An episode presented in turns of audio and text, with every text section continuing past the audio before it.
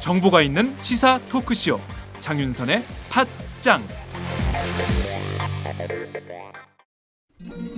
아직도 홍삼만 드십니까? 홍삼만 드신 여러분 행복하십니까? 살림살이 좀 나아지셨습니까? 이제 마카 산삼을 드십시오. 마카 산삼. 잉카인들이 즐겨 먹었던 남미 페루의 산삼. 인체에 꼭 필요한 31가지 미네랄과 18종의 아미노산을 함유한 천연 종합 영양제. 세계적인 슈퍼푸드로 인정받아 전 세계가 열광하는 그것. 바로 마카입니다. 페루의 마카와 우리나라의 산삼을 하나로 만들었습니다. 마카 산삼. 이게 다가 아닙니다. 20년 경력 전문가의 자문을 받아 우리 몸에 좋은 11가지 원료까지 하나로 만든 건강 푸드. 마카 산삼. 이제 홍삼 가격으로 마카 산삼 드십시오. 와 이거 남자한테 딱이네 딱이야 애미야, 나한테도 딱이구나. 엄마, 나도 마카 산삼. 나도 나도. 검색창에 마카 산삼 또는 영한 네이처를 검색하세요. 영한 네이처 마카 산삼이 답입니다. 마카 산삼을 꼭 기억하세요.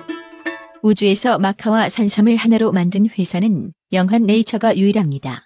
유사 검색어 회사에 주의하시고 영한 네이처를 꼭 확인하세요. 안녕하세요 박정호입니다. 어제 청와대 인근 청운 효자동 주민센터 앞에 다녀왔는데요. 그곳 길바닥에는 세월호 유가족들이 비를 맞고 앉아 있었습니다. 유가족들은 세월호 참사 진상규명 특별조사위의 권한을 무력화하는 해양수산부의 엉터리 시행령을 폐기하라며 박근혜 대통령 면담을 요구하는 밤샘 노숙 농성을 벌였습니다. 세월호 참사 1주년이 다가오지만 아무것도 달라지지 않았습니다. 실종자들과 세월호는 아직까지 바닷속에 잠겨 있고 유가족들이 다시 거리로 나와야 하는 상황도 똑같습니다. 그리고 유가족들에게 언제든지 찾아오라고 했던 박 대통령은 여전히 묵묵부답입니다.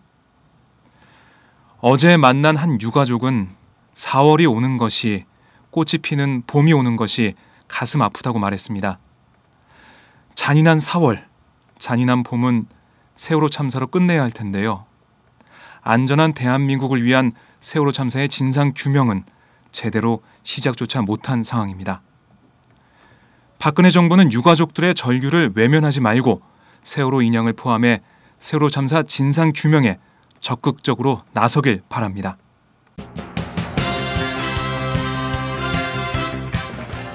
오늘 팟장은 새 꼭지를 준비했습니다. 뉴스장에서는 쉽고 간략하게 주요 뉴스를 정리해 드리고요.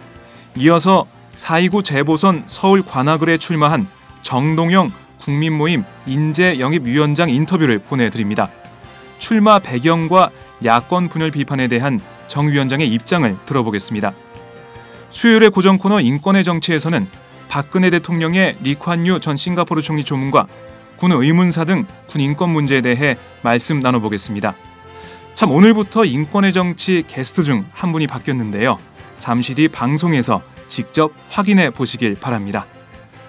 그럼 지금부터 4월 첫째 날 장윤선의 팟장 시작합니다.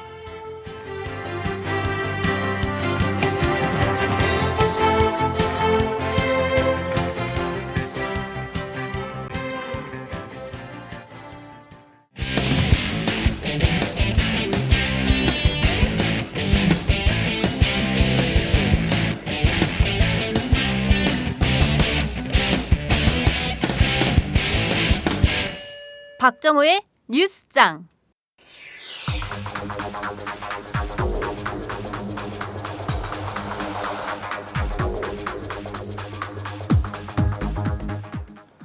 (1987년) 당시 박종철 고문치사 사건 수사를 맡은 검찰이 수사를 착수하기도 전에 결론을 내렸다는 검찰 내부 문건이 처음 공개됐습니다. 서기호 정의당 의원이 오는 7일 박상욱 대법관 후보자의 인사청문회를 앞두고 국가기록원에 보관 중인 박종철 고문치사 기록물을 열람한 결과인데요. 박상욱 후보자는 당시 수사검사였습니다. 1987년 1월 19일에 작성된 고문치사 사건 중간 보고 문건에는 구속 피의자 2명뿐 상급자 교사 방조 없음이란 내용이 포함되어 있습니다. 검찰이 박종철 사건 수사를 시작한 것은 1월 20일인데요. 검찰이 사건을 송치받기도 전에 경찰 고위층의 묵인, 가담 여부에 대해 이미 수사 결론을 내린 셈입니다. 문건에는 또 피의자 상대 수사는 사건 송치 전 치안본부에서 완결되도록 수사 지휘, 흥분된 매스컴의 보도 열기를 가라앉히는 조용한 수사 마무리라고 기록되어 있습니다.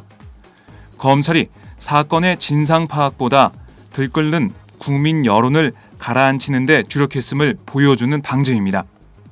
이는 박 후보자가 그동안 수사팀 일원으로 최선을 다해 수사했을 뿐 수사 과정에 외압이 있었는지는 알지 못했다라고 한 발언과 배치됩니다. 다른 문건에는 검찰이 박종철 사건을 수사하는 과정에 지속적으로 유가족 동향을 파악하고 회유한 정황도 담겨 있습니다. 박상옥 대법관 후보자가 양심의 목소리에 귀를 기울였으면 하는 바람입니다. 박근혜 대통령은 어제 아시아 인프라 투자은행 참여 및 고고도 미사일 방어 체계 사드 도입 논란을 두고 언론이나 이런 데서 우리가 강대국 사이에 끼었다고 아이쿠 큰일 났네 하는데 너무 그럴 필요 없다면서 우리는 의연하게 여러 가지 정보를 갖고 종합적으로 판단해서 하는 것이라고 밝힌 것으로 전해졌습니다. 박 대통령은 청와대 관저에서 특보단 수석 등과 1시간 30여 분간 오찬을 갖고 부정적으로 생각하지 말자. 우리가 뭐 되겠냐. 이런 식으로 생각하지 말자. 외교도 경제도 원칙과 일관성을 갖고 해 나가야 한다고 강조했습니다. 박 대통령은 지금 여러 가지로 어려운데 어려움 때문에 개혁을 안 할 수는 없는 것이니 최선을 다하자. 우리 팀이 과거를 회고할 때 부끄럽지 않게 하자고도 말했습니다. 그런데 이 자리에 참석한 정무 특보들은 아직 국회 겸직 심사도 끝나지 않은 상황인데요. 이 와중에 오찬을 한 것은 부적절하다란 비판도 있습니다. 한편 새누리당은 오늘 국회에서 정책의원총회를 열고 사드와 관련된 당내 의견을 수렴합니다. 정부의 세월호 참사 일주기 대처 방식을 두고 집권 여당에서도 경고음이 나오고 있습니다. 세월호 유가족들을 배제하고 정부 주도로 추진하는 추모는 빠진 관변 행사, 지지부진한 선체 인양, 세월호 특별조사법 시행령 논란 등에 대해 여당이 제동을 걸고 나선 것입니다. 유승민 새누리당 원내대표는 어제 당 원내대책 회의에서 정부와 세월호 유가족들이 따로 추모제를 마련하는 것을 언급하며 세월호 참사 일주기 추모제를 안산에서 우리 정부가 공식적으로 주관해 개최해 줄 것을 건의한다고 밝혔습니다. 유 원내대표의 발언은 정부가 세월호 일주기를 안전 중심 관변 행사로 축소해 정부 따로 유가족 따로 가려는 데에 제동을 건 셈입니다. 세월호 가족 협의회는 경기도 안산시와 함께 안산에서 별도의 추모제를 주최키로 했습니다. 유 원내대표는 세월호 인양 문제에 대해선 김무성 당대표나 전하 인양이 필요하다는 입장을 가지고 있다며 정부가 세월호 일주기 이전 인양 문제에 대해 분명한 입장을 밝힐 수 있도록 촉구하겠다고 말했습니다. 또한 유 원내대표는 어제 세월호 가족협의회와 만난 자리에서 지금 진상규명 관련 시행령에 대해선 특별조사위원회의 기자회견이나 가족협의회의 기자회견을 다 잘 읽어봤다며 이야기를 듣고 정부에 건의할 게 있으면 하겠다고 밝혔습니다.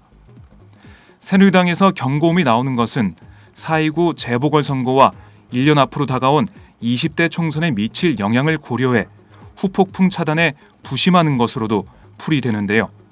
반짝 구호로 그치는지 실질적인 액션이 나오는지 지켜봐야겠습니다.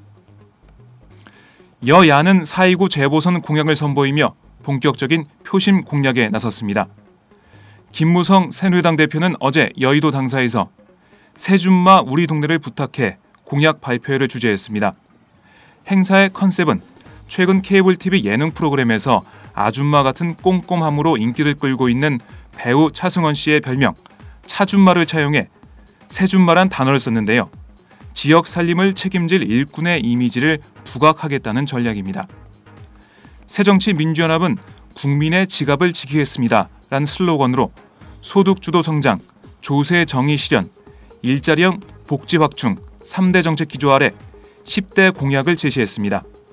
주요 공약은 최저임금 시간당 8,000원으로 인상, 전세계약 2년 연장 및 장기 공공임대주택 10% 확보 등입니다. 우윤근 원내대표는 원내대책회의에서 국민의 지갑을 지키겠다는 공약을 재보선 이후에도 계속 지켜나가겠다고 다짐했습니다. 노동시장 구조 개선을 위한 노사정 대타협이 마감 시한인 어제까지 이뤄지지 못했습니다.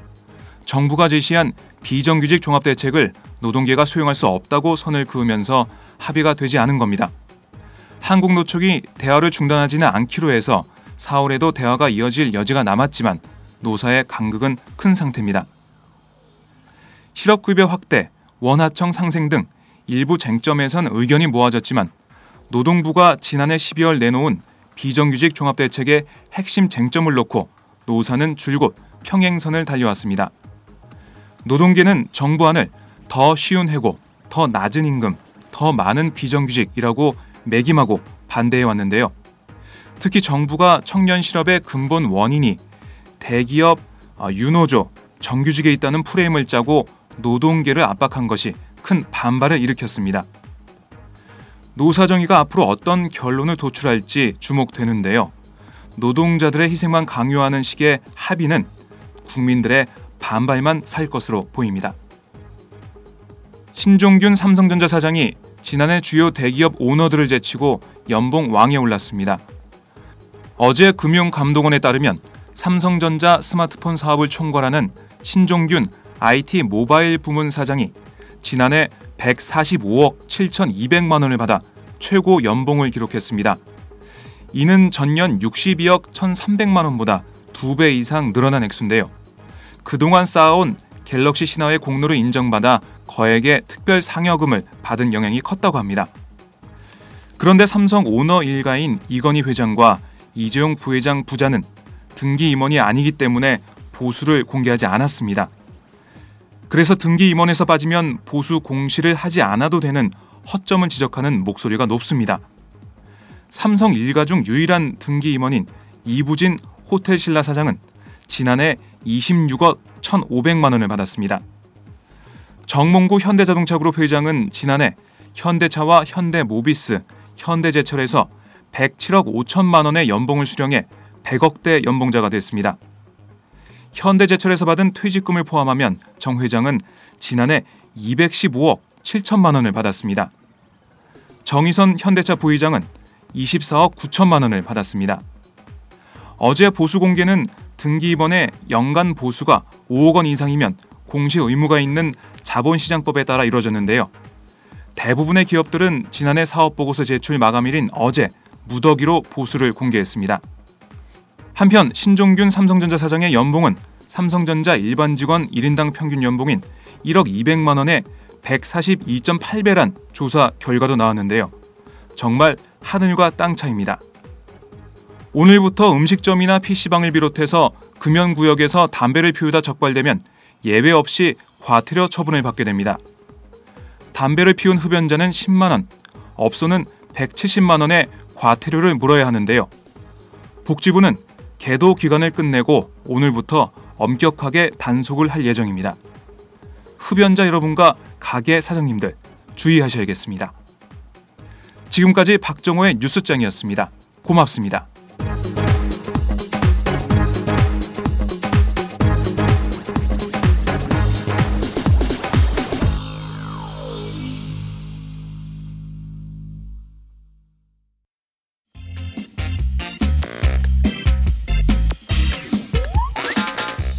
매일 정오 여러분의 점심 시간 맛있게 씹어 드실 뉴스를 보내드리는 장윤선의 팟짱 매일나 신선한 뉴스를 맛보고 싶으시다고요?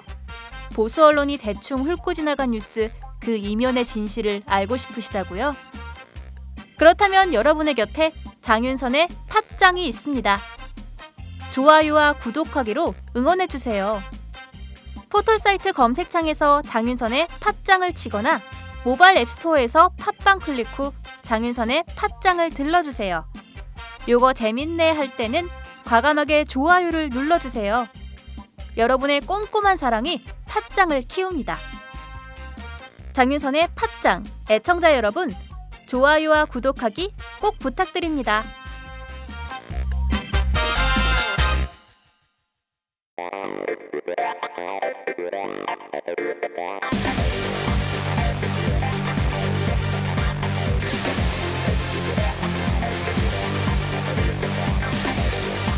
정보가 있는 시사 토크쇼 장윤선의 팟짱